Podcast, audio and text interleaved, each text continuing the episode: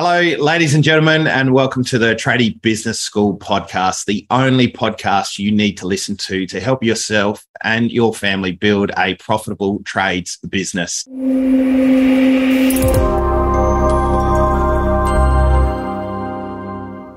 I'm joined here today with the wonderful Louise Ledbrook. She's the uh, owner, founder of Organize Yourself, and uh, I'm excited to talk to her about one of my favorite topics when I get around to talking about it, and that is procrastination. So, Louise, welcome. Hi, hey. thanks for having me. oh, you're, you're most welcome. Thanks for being here. It took me a while to get you on the podcast because I was procrastinating about getting you on. So, uh, but we made it.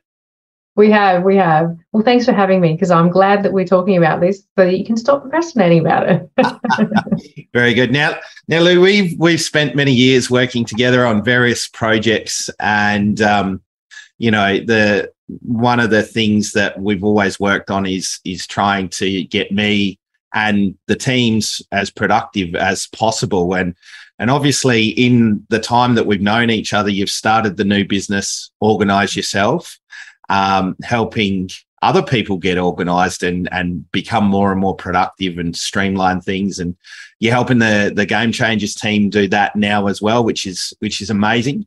So um, you know we wanted to to start off with a with a cracking podcast and i know we're going to do a few but procrastination is one of those things that really hits home for a lot of people. So um, and i know it's one of your favorite subjects to talk about so i'm just going to throw it over to you and uh, try and ride your coattails through this. no worries. Um, yeah, definitely. And, you know, obviously it's something that I talk about with all of my clients because at some point in time, you're going to end up in that state of procrastination. And I suppose there's a couple of things. Is first is understanding that there are actually types of procrastination. And so you know, we, off, we often think of procrastination as this terrible negative thing. It has this negative connotation associated with it. And typically, our procrastination is the bad kind, but there are two types. So we do have productive and non productive procrastination. So I'll cover the good stuff quickly because that stuff we can just carry on with. And I think it's important to remember that if you're in um, you're working on a project, I suppose you're either in the role or you're working on a project that has a creative process. We often find ourselves procrastinating over it, but that's actually good procrastination. Mm. So, you know, if you're you're deep in thought on something, you you're, you know, you might be inventing or you're innovating or you're creating something and you're like, I'm just going to go and do some gardening for a while. I'm going to go for a walk or, you know, I'm going to work on my car or whatever it is. And you're like, oh, I've just procrastinated for hours. But that actually is scientifically pro- proven to improve the creative process. So that's so, so actually going and doing something else when I'm deep in thought about a project can help with my productivity? It actually can. It can help How? with that creative process. There's science behind it, and we can send you all the studies but it helps the brain integrate the things that you've been thinking about and then also mull them over. And so it has a process of kind of working out what's important and what's not important, and then bringing other solutions to the surface. Um, and is so, there, is there a is it like a, a spectrum? Is there a scale between where you know, going for a walk and kind of clearing the mind or, you know, going and f- focusing on so- something else. And and we talk about we've had many discussions about high performance cycles and you know uptime and downtime. Is there is there a point because I, I know on my own journey when I've experienced high levels of procrastination, yeah. I feel like there's an unhealthy end of the scale where it goes on and it probably tips into that. Like it feels yeah. like there's a fine line that you don't really notice that you've crossed it until you're well past it. I think there's a couple of things. One is um, the creative process can be an open-ended process, which makes it tricky. But it's when you're you've literally come to a standstill. So if you go for a walk and then and you go for a walk the next day and you go for a walk the next day and it's like 10 days later and you haven't come back and actually actively done something else on it, that's mm. becoming unhealthy procrastination. You know, like then you're you're really delaying it. Um, and then there's a whole lot of other things that you need to bring into play to bring yourself back on track. But you know, it, when you take a little bit of a time out, you do some gardening, or you you know you, you work on something else that takes your mind off the thing that you're meant to be deeply thinking about and then you come back to it then that becomes healthy procrastination know good procrastination if, if we like do you, do you find that there there are typical activities because it sounds like and and from my own experience when you're doing something that's more creative it tends to have better outcomes you know like going down the pub and sinking half a dozen beers, like you can do that in, you know, a very short amount of time, probably the same amount of time that it would take to go for a walk around the block or down the park or whatever. Yeah. But like I know for me, like getting out in nature and and doing walks and those sorts of things has a far better impact than going to the pub and sinking six beers. Like, yeah, how do you how do you weigh up what the right activity is to do? because well, I know a few of my friends that are listening will be like, "Nah, six beers at the pub that that's healthy productivity and it's healthy procrastination." Yeah, well, I, maybe then I'll touch on the unhealthy procrastination there because that might help you identify what's good and what's bad. Definitely, because the the the bad procrastination, if you like, is when we're literally distracting ourselves because we can't come at the thing. And it might not always be really obvious that that's the reason.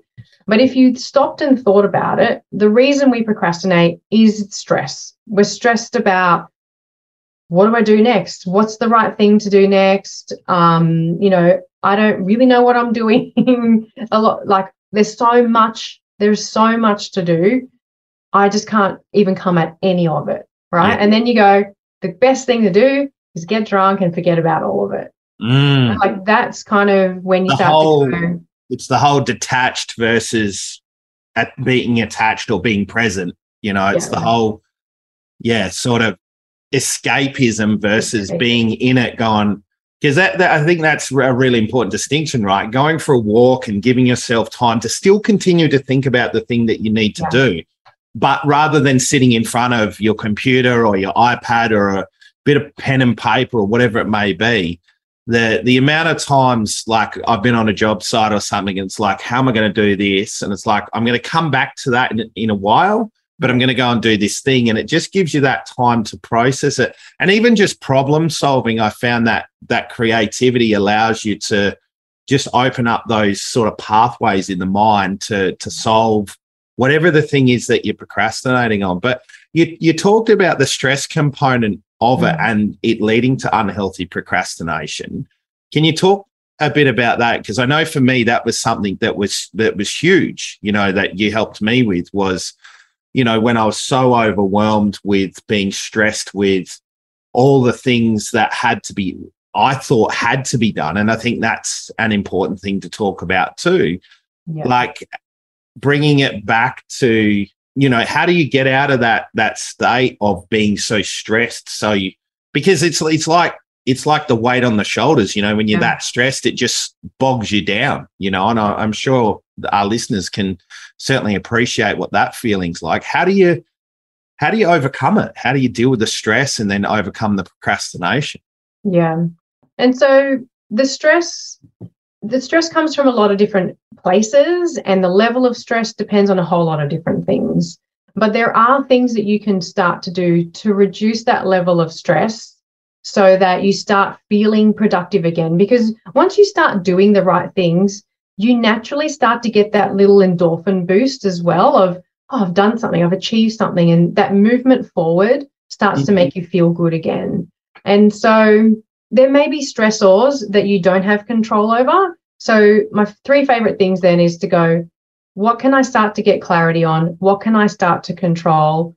And where am I judging myself? And we've just got to let that one go, right? Because that creates another level of stress because not only do we have external stresses, we're stressing ourselves out by telling us that we're terrible and we're doing all the wrong things. And then we beat ourselves up because we procrastinated as well. And mm. we just add to our stress. So, yeah. We want to work on I, I, lo- I love the first two, you know, what can I get clarity on and, and what's in our control? Like I talk about control, uh, you know, really often, you know, like there's, there's so much that's out of our control. And that's where we, that's where I found a lot of my procrastination really was born from is trying to control the things that I couldn't. Like I need to do all these other things, but I'm waiting on other things mm. to happen or, you know, whatever. But the last one, the judgment, you know, I find that that's really disabling because mm. when you're beating yourself up, you're really not focusing on anything else. You're not being resourceful. You're not focusing on the things you can control.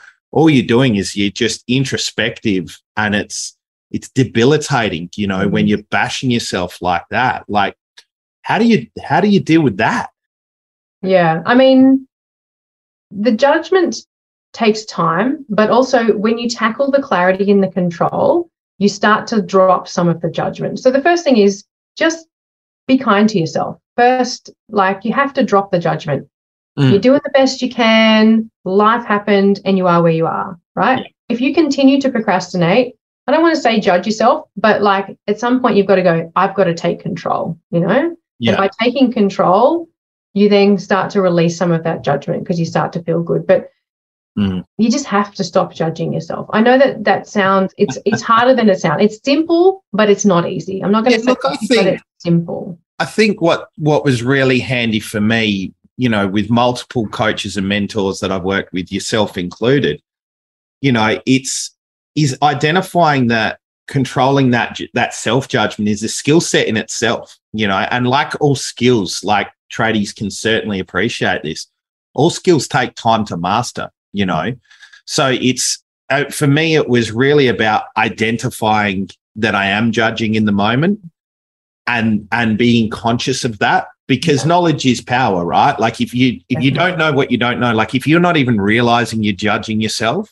yeah. that's you know that's a difficult place to work from. But when you when you can identify it like so first and foremost go looking for it.